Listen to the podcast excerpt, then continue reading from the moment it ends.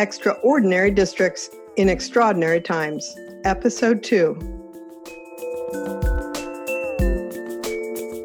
We are taping on April 9th, 2020. Sudden school closures in the wake of the COVID 19 pandemic means that educators all around the country have to figure out how to operate in a completely different way with no clear idea of what lies ahead. They don't know if their students will be able to come back by the summer or even in the fall, which is part of what makes these such extraordinary times for all of us. Even educators who have been successful in normal times are scrambling to figure out what is best for their students. So, what are they doing? That's what we'll explore in this podcast. From my social distancing home, I will talk with leaders whose schools and districts have been successful in the past. They are thoughtful educators with enormous expertise. In our first episode of this series, I talked with John Daniel, superintendent of Cottonwood Public Schools in rural Oklahoma, which was featured in season two of the Extraordinary Districts podcast. Today I'm talking with Vincent Romano, principal of Malverne High School in Malverne, New York. Malverne is in Nassau County, which is one of the epicenters of the coronavirus outbreak. As of the day we're recording, April 9th, there have been more than 18,000 confirmed cases and 566 people have died. I profiled Malverne High School in my last book, Schools That Succeed, published by Harvard Education Press. Malverne reached a nadir in the late 1990s when the graduation rate was 38%, and many families that had a choice, including almost all of its white families, enrolled in private or parochial schools. Academically, Malverne has undergone a huge transformation. I'll just give one piece of data. Last year, 97% of students graduated, 61% with what New York calls an advanced designation. That means that students have successfully completed a college preparatory course of studies. In contrast, in the state of New York, 83% of students graduated last year and only 34% had an advanced designation. A majority of students at Malverne are considered economically disadvantaged. Most are students of color, about half Black and one quarter Hispanic. So, Malverne is a highly successful school, and Vincent Romano has been at Malverne for much of its transition. I'm eager to hear how they are coping with the new realities. Dr. Romano, first of all, I hope you and your family are safe and able to isolate yourselves. Uh, thank you, Karen. We're very fortunate. Everyone is healthy, everyone is safe, and uh, there's nothing more important than that. Thank you. Uh, you have you have several kids, right? I have three they? children. They were 13, 13, 10, and 6. So you go the gamut, right? High we, school, we middle school, and elementary. I have one in each school. so are you homeschooling? Uh, well, I'll tell you, we my wife's done a good job with that. Um, I've been working quite a bit um, from my office here, and uh, we, we do take shifts. But you know the you know the adage of how difficult it is to teach your own children and um, this is really the good learning experience. Uh, but it's been great. It's it's been fun having the family time, and uh, we've been trying to take advantage of the warm days and getting outside, going on some bike rides, and uh, staying physical. But you know, I empathize with many of my parents. Um, you know, single parents, some parents who are working, and I can imagine many are healthcare workers. Um, some may be sick, and how challenging it must be um, to hold down the schooling, you know, for their children, keep up, keeping up and maintaining the workload and maybe working from home or, or out of the house. So there's certainly a lot of challenges for many families. And that being said, I feel very fortunate. We're in, we're in good shape. Thanks for asking. So, in my visits to Malverne and, and in talking to you about Malverne, you've told me many times that one of the keys to Malverne's improvement and success is relationships.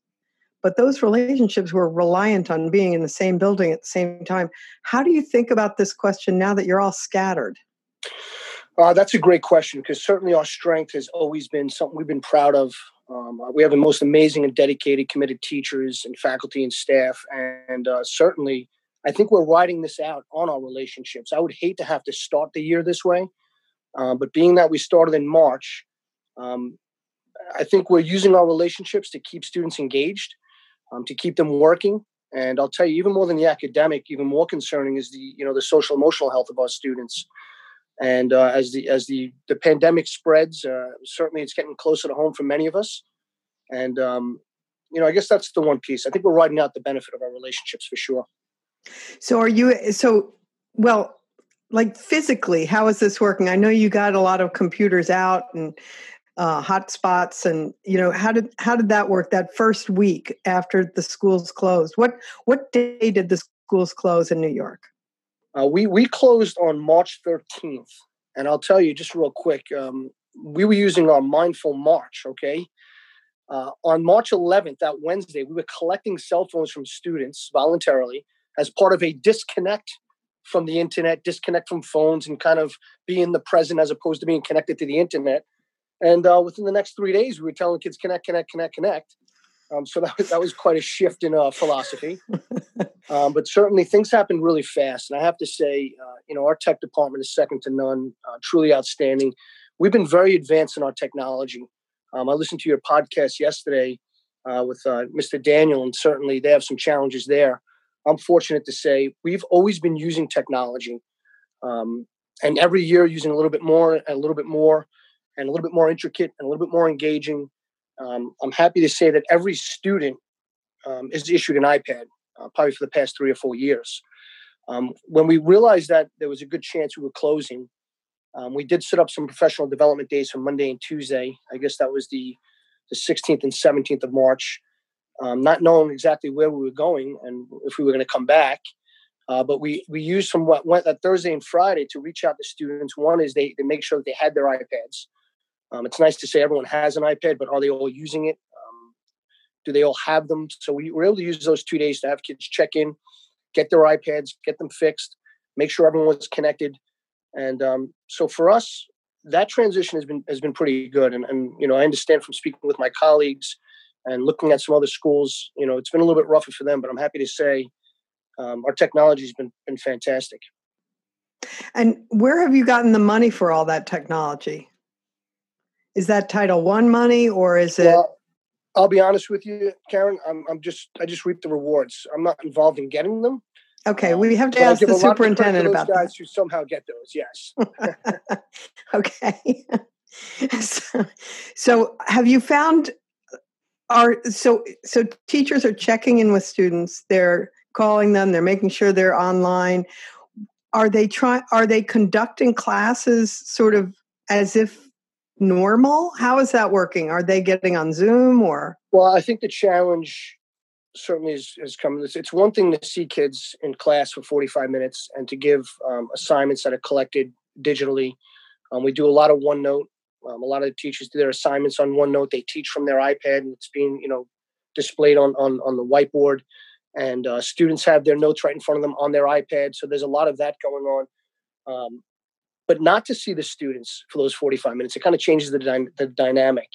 So I guess our biggest concern was how are we going to have that engagement? Uh, you know, Edmodo allows them to use discussion boards where they post comments and they can go back and forth and they can do that live. Uh, but it's not the same as what we're doing right now, is, is being able to be in a room with kids digitally, um, write on a board and share notes. I couldn't imagine, especially trying to teach something like math um, without actually interacting with students. So um, like I said, our tech department's been amazing. Uh, they reached out, and we're using WebEx, um, and I think they they they kind of helped us out. Uh, the company helped us out with that, but we got accounts for everyone in the district, and the WebEx allows us to do exactly what Zoom does, except it's it's private and and it's not victim to all the the fraud and and all the stuff that we've heard about most recently. So uh, using the live instruction, and again, I can allow the the students to see my screen. So I can I can do math problems on a white screen, and it's basically visualized on everyone's iPad. So it's almost as, as good as teaching in a class. Students can raise their hands. Um, again, nothing's going to replace that face-to-face interaction, but uh, we use WebEx for my parent meetings, for my student meetings, um, for my faculty meetings. So uh, it's been incredible. It really is. It's it's a great piece of technology, and it's the technology that's selling itself. So a lot of our teachers have opted for the WebEx in addition to a lot of the other platforms that they're using. So, so New York just announced that it is um, not going to administer the Regents exams um, for people not in New York. The regents have been around forever. Um, first as college entrance exams, and more recently, in the last couple decades, as graduation requirements. Um, how how like how are you thinking about that because i know you you rely very heavily on the regents to provide you information and to how to put this uh, kind of validate the success of your students? If that's the right way of putting it? Yeah this was um you know that, that was the big question going into this and as you know you may know governor cuomo kind of closed in two week segments and uh, you know we're almost um, you know four weeks five we'll be almost about like eight weeks. One of the things that makes malverne special and, and i know karen you've been visited us and you had commented uh, about us on in your book um, certainly is not just the 45 minutes in a classroom but all the additional work we do outside i mean we do anywhere from 20 to 40 hours um, of review sessions for our ap exams for our regents exams and um, also having that hands-on you know um, almost like a parent with their own child. If a student's failing or falling behind, we grab those students and we set up a plan. There's no just kind of slipping through the cracks. This has certainly made it very challenging. But I'll tell you, with the cancellation of the regents, um, it's fair in a way, but it takes off a lot of pressure. Um, it takes off a lot of pressure of our students. And certainly, I would be concerned if we did come back mid May or uh, end of May and they had to take a regents uh, right off the bat if they're missing that kind of instruction. Um, certainly, I wouldn't think that was fair. And um, and certainly the challenge would have been we didn't get that additional support outside of the classroom so that's difficult uh, that does come with some concerns um, you know students will get credit in any regents class that they pass so if i pass my course and that could be algebra 1 uh, maybe i pass with a 66 and i get regents credit. Certainly there's a concern what happens next year now? We come in in september and as you know algebra is kind of the foundation for all of the math. And it's always been a challenge for us for students even when they pass the regents is that do they have enough foundation um, to really do well in the higher level math? So there's certainly some challenges with that. Um, i like the fact that we did have a handful of seniors um, who we've had in uh, prep courses who we've had individual tutoring to make sure that they get their their regents diploma in order to graduate um, we've had students uh, special ed students who qualified for local diplomas who we've been doing one-on-one instruction tutoring um, prep courses to get them to get a regents diploma because we think that's more valuable. Um, so certainly, this is um, there's definitely some pros and cons. So, how does it affect the advanced designation? That has been kind of a real focus of yours to make sure your students, um, as many of your students as possible, are graduating with the advanced d- diploma so that they can um, you know it's it's like a it's like a passport to the SUNY colleges, the CUNY, you know, all the all the all the colleges in New York. Are they going to be able to get that from their classwork or not? Yeah, we've always been very proud of, of the Advanced Regents diploma, certainly because of what it means. I mean, it means that a student had challenged himself with a higher level math. That's a third year math um, three years of, of science that would that would likely include chemistry, earth science, um, or physics, in addition to living environment. Um, it also means three years of foreign language, and we know how important those things are as predictors of success in college. So it's not just where we're hungry for the advanced regents diploma and that number, but we're, proud of what it means, and it means our, our, students are better prepared for college when they have the advanced designation. Um, when we're looking at the numbers, listen, there's going to be an asterisk uh, for all the results next year in New York State. Um, so the way it is now, anyone enrolled for the Algebra 2 Regents, um, which is somewhat the gateway uh, to the Advanced Regents Diploma, um, if they're enrolled in the course and they pass, they're going to get um, what they need for their Advanced Regents Diploma. So it looks like, uh, you know, taking a guess, that number would, would obviously climb a little bit, but again, with an asterisk. Um, we, we were on par, um, again, in the 60% range again this year. next year, obviously, I think we'll see a bump. Um, although we do have very, very um, high advanced regents diploma rates anyway. So um, it will uh, it will not be a hindrance. In fact, it'll probably help more than it will hurt.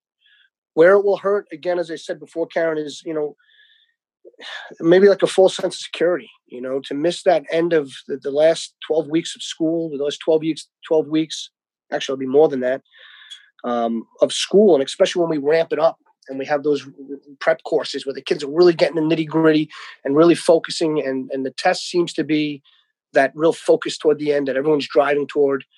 And um, so that that that will be missing. But in the end, I think it'll help bump some of the numbers a little bit. If you get a 65 in physics, um, maybe you might not pass the regents, but if you got a 65, you're getting the, you're getting the regents credit this year. Okay, so so that that raises the question though. It's not just about the classwork and the academics, right? So you're well. You mentioned before you have robotics teams, you have uh, plays, you have concerts. Your students are kind of moving at hundred miles an hour, um, and now they're at zero. like, how are they handling it? What are you uh, hearing uh, from yeah. them? It's it's devastating. Um, especially for us seniors. You know, when, when you look at something like this and, and barring all the other things going on, the, the seniors are, are, being hit the hardest. Uh, you know, you, you, talk about organized sports. Uh, for some of them, it's the last time they'll have the opportunity to play organized sports, and they're very excited about it. Maybe some you know, hoping to have a great year for recruitment in college. Um, so they've lost that. Certainly, the prom, um, which is still on the table. I think we have about 11, uh, nine weeks until the prom. Um, graduation is very exciting. Again, we're about 11 weeks out from graduation, so we're, we're kind of tippy toeing on that. Although we, we did have to cancel the senior trip, um, and then this time, you know, we have our every year we have our traditional battle of the grades, um, you know, which was canceled, and, and that's just you know that's kind of like the kickoff for the seniors and and kind of having some fun and, and really enjoying their 12 years of hard work, and um, you know, along with some of our, our, our, awards dinners. Yeah, it's it's a lot. It's a lot, Karen. It's very disappointing and I, I meet with my seniors just yesterday. And um, and my commitment as well as the commitment of our faculty and staff is we're going to do everything we can to give them the send off and the excitement they deserve. You know obviously barring uh, sacrificing anyone's health certainly we hope to get back and we hope to have enough time to, to really celebrate our seniors because they've done just a phenomenal job. And uh, every year i think we have the, the top-notch seniors and then the next year uh, they seem to come through and, and i'm even more proud and thinking like wow you guys really top the, the class before, and that always seems like a hard thing to do. It's just a great group of kids, and I'd like to see us get back to business and uh, give them what they deserve. Are you are you getting the college admissions letters, or or they're getting them, and are you able to track that? Yes, we did have a big Ivy League day. Uh, we had students um, accepted to Harvard, uh, a few went to Cornell, Princeton, um, Vanderbilt. Uh, we had some really nice college acceptances this year. Uh, every May 1st, we have our May Day, which is uh, College Decision Day. And that's a big celebration we have with our seniors. And they all wear their, their college shirts, and we have a big cake and a big celebration.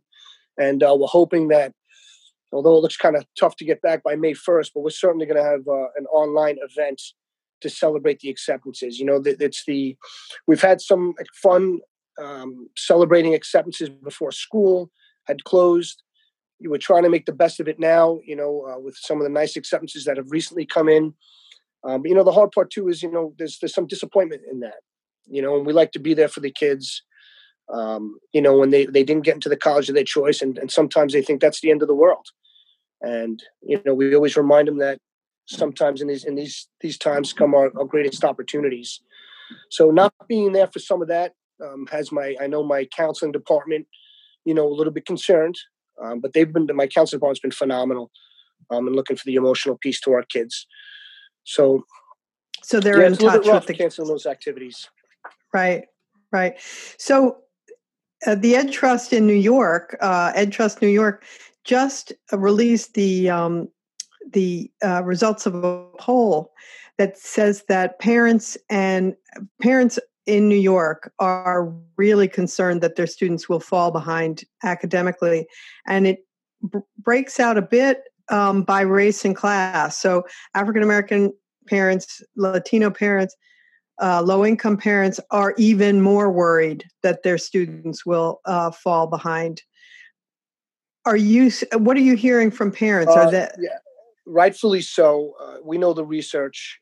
Um, you know, the big big thing from Outliers with uh, Malcolm Gladwell came out with the summer slide. And I know we read that book as a team, administrative team. And, uh, you know, you looked at the data for um, the gains that, you know, minority or low income students made over the course of the academic year were compatible with those of their more affluent, um, you know, better educated parents and so on and so forth during the year. but a precipitous drop over the summer months. And we have a pretty extensive summer program, so we're keeping our fingers crossed. I've already, you know, we've already discussed the need for a summer program, and a lot of that may be prep. Um, you know, if you're going to take a higher level math, you know, we, we have to get get these kids in here over the summer, and we have to get them working. So I'm keeping my fingers crossed, and, and you know, budgetary as well as you know us getting back to to school sooner than later. But the summer programs is, is going to be pivotal, so we can we can prevent that slide. Um, it's scary for us because um, you know you know our population and uh, we know the research. So the summer is going to be more important than ever before. So, how are you spending your day? Like, what's your primary job right now? Is it talking to stu- uh, students, talking to teachers, talking to parents, talking to everybody, talking to the superintendent? That's that's a great question. It's, it's almost like I'm at work. I, at the end of the day, is what did I actually do today? You want to write that down and make sure. Um, so there is a tremendous amount of of discussion. One is, you know, we meet as an admin council, which is all the administrators uh, in the district. We usually do that once uh, once a week, along with the principals once a week. And you know, we've had to make some real tough decisions with grading, um, and the bigger decision, even with grading coming up in the fourth quarter, how that's going to be handled. Um, you know, how are we rolling out all of the technology platforms, especially our WebEx, which was new, um, providing teachers with uh, professional development um, and then the, the emotional piece. So there's a lot of meetings. Um, you know, I'll give you, a, for, for example, um, I had a PTA meeting yesterday. Um, I try and meet with my PTA, and, and again, that's for all parents, um, once a week. Um, I had a parent who had brought to my attention maybe maybe more communication. I've opened myself up to office hours, which I have twice a week to parents. I have office hours for teachers. I have office hours for students. next week we'll be setting up, uh, you know, meetings by grade for me to have conversations with them. So there's a lot of meetings, a lot of facilitating. Um, we did just get our results in from the third quarter, and um, you know that grading piece was a little bit rough. So we're looking at students. You, you want me to tell you what we're doing for the third quarter grading? I imagine you may want to you know what? that question. I'm sure I, you did because that's I think people would be interested. Yeah, definitely a challenge. And you know, I meet with the Nassau County principals. It's been a great network um, some real bright minds. Um, you know, it was tough. I'll tell you, for me, the third quarter is a lot easier than the fourth quarter, and you, we may get into that if you're interested. But we had six weeks of instruction. You know, we started the third quarter January 27th, and we closed March 13th. You know, some schools went pass fail, but I had a tough time just dismissing six weeks of instruction.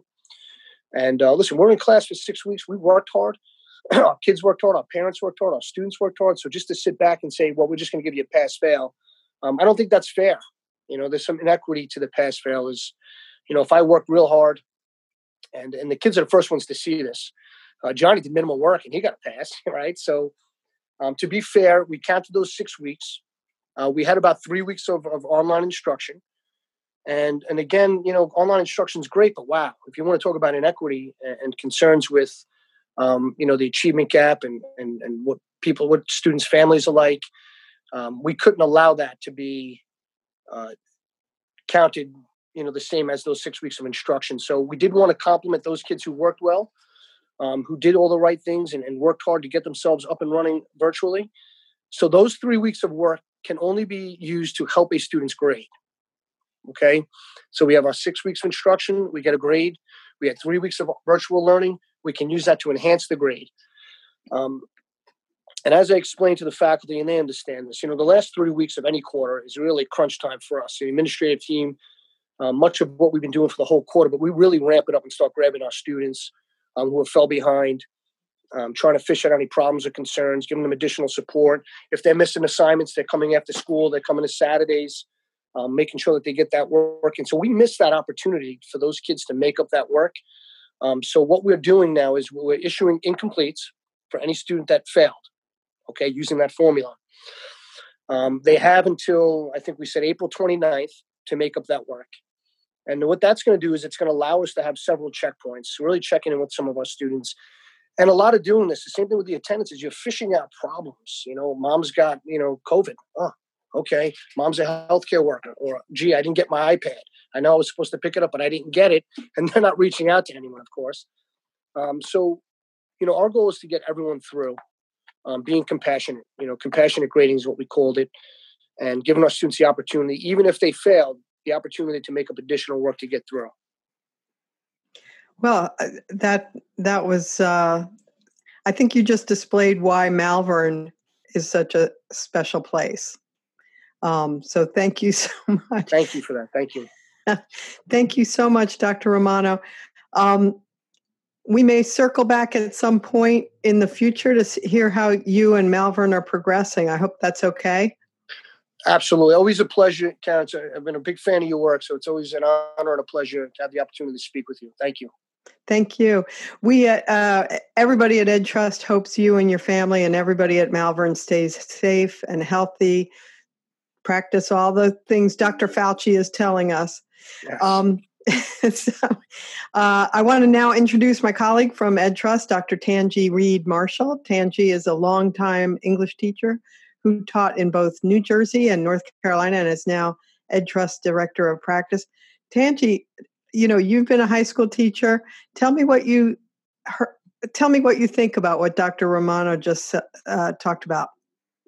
First, I will say, wow, Dr. Romano, just a fantastic uh, opportunity to be a fly on the wall and learn from you. Point of correction, I did not actually teach in high school. I've worked as a coach across many different levels that were um, including secondary, which included work with high school teachers. I didn't have that pleasure of teaching in high school, but so what I heard was again such an interesting story, and I think um, Karen's point about why Malverne is so successful comes across in such glaring ways. And I think what I learned, which is so important when we talk about bright spots and what's happening, is this idea of compassion is this idea that students really want to go to school and learn and work. They understand that school is this place where I go and do stuff, right? Like I go and I learn and I go and I get connected to my adults and my peers and I'm involved in all kinds of activities and I grow and develop.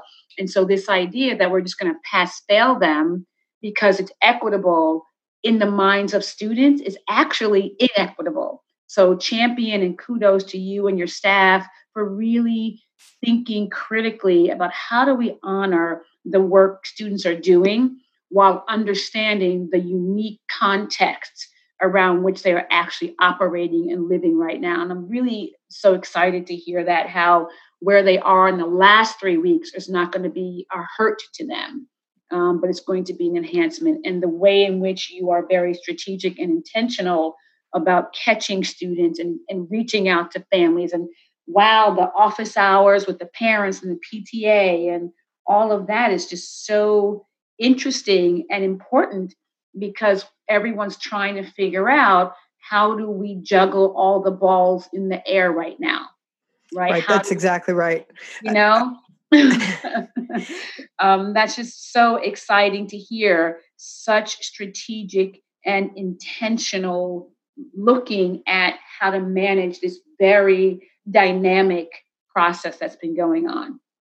You know, there's been this uh, real push around the country to to talk about best practices, and Tanji, you and I really have resisted that because we don't think we know what best practices are yet. There, there isn't really good research. There's no. We are now in this enormous unplanned experiment and to for anybody to say well here's a best practice um, go for it you know everybody should replicate it i mean when tanji you and i heard office hours of the principal for teachers for students for parents like we're we're immediately on best practices. But then if i said that to john daniel from last time well his parents his teachers don't even have wi-fi. So that like that's not necessary and they may not even have cell phone.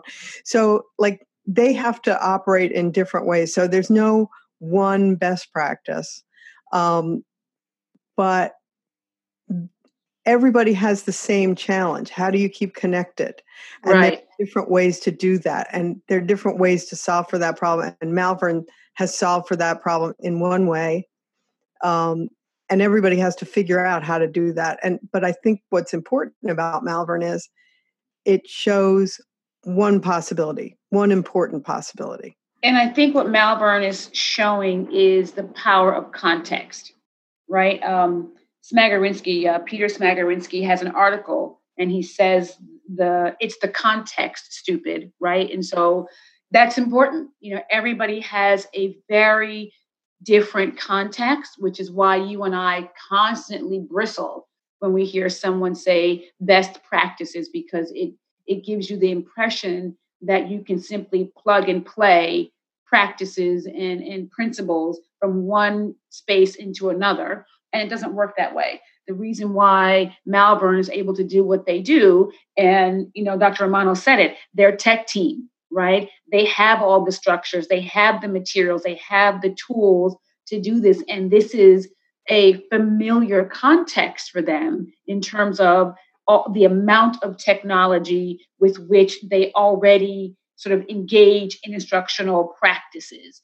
And so they are continuing the use of a structure and system, whereas for somebody else, like you know, um, Daniel, Joe Daniel said, they would have to train up and ramp up to that. And Dr. Romano's environment, they don't have to do that; they're just moving in it but but what it also shows and i you know i think um uh this is kind of the theme of my entire like last 15 right. years is right. the importance of school and district leadership that's because, right absolutely because I, and really we should go and talk to malverne's teachers right but my uh, impression is that many many teachers out there in the world are feeling like they have to figure it out on their own.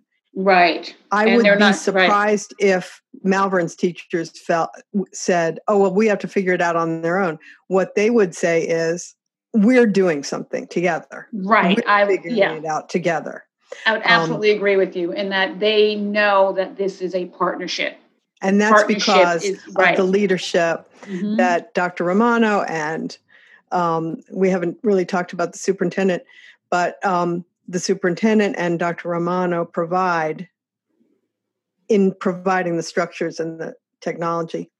And I also well, think one of the critical areas that Dr. Romano brought up that he didn't name it, but it's there, is this idea of the community. This is clearly a very strong community community whereby everybody is plugged into everybody else. And you can't operate successfully in what feels like a very seamless process without a strong community. And so, again, kudos to the way in which Malverne is moving through this process, and certainly with challenges, but definitely moving through in a very uh, worthy way of you know highlighting bright spots.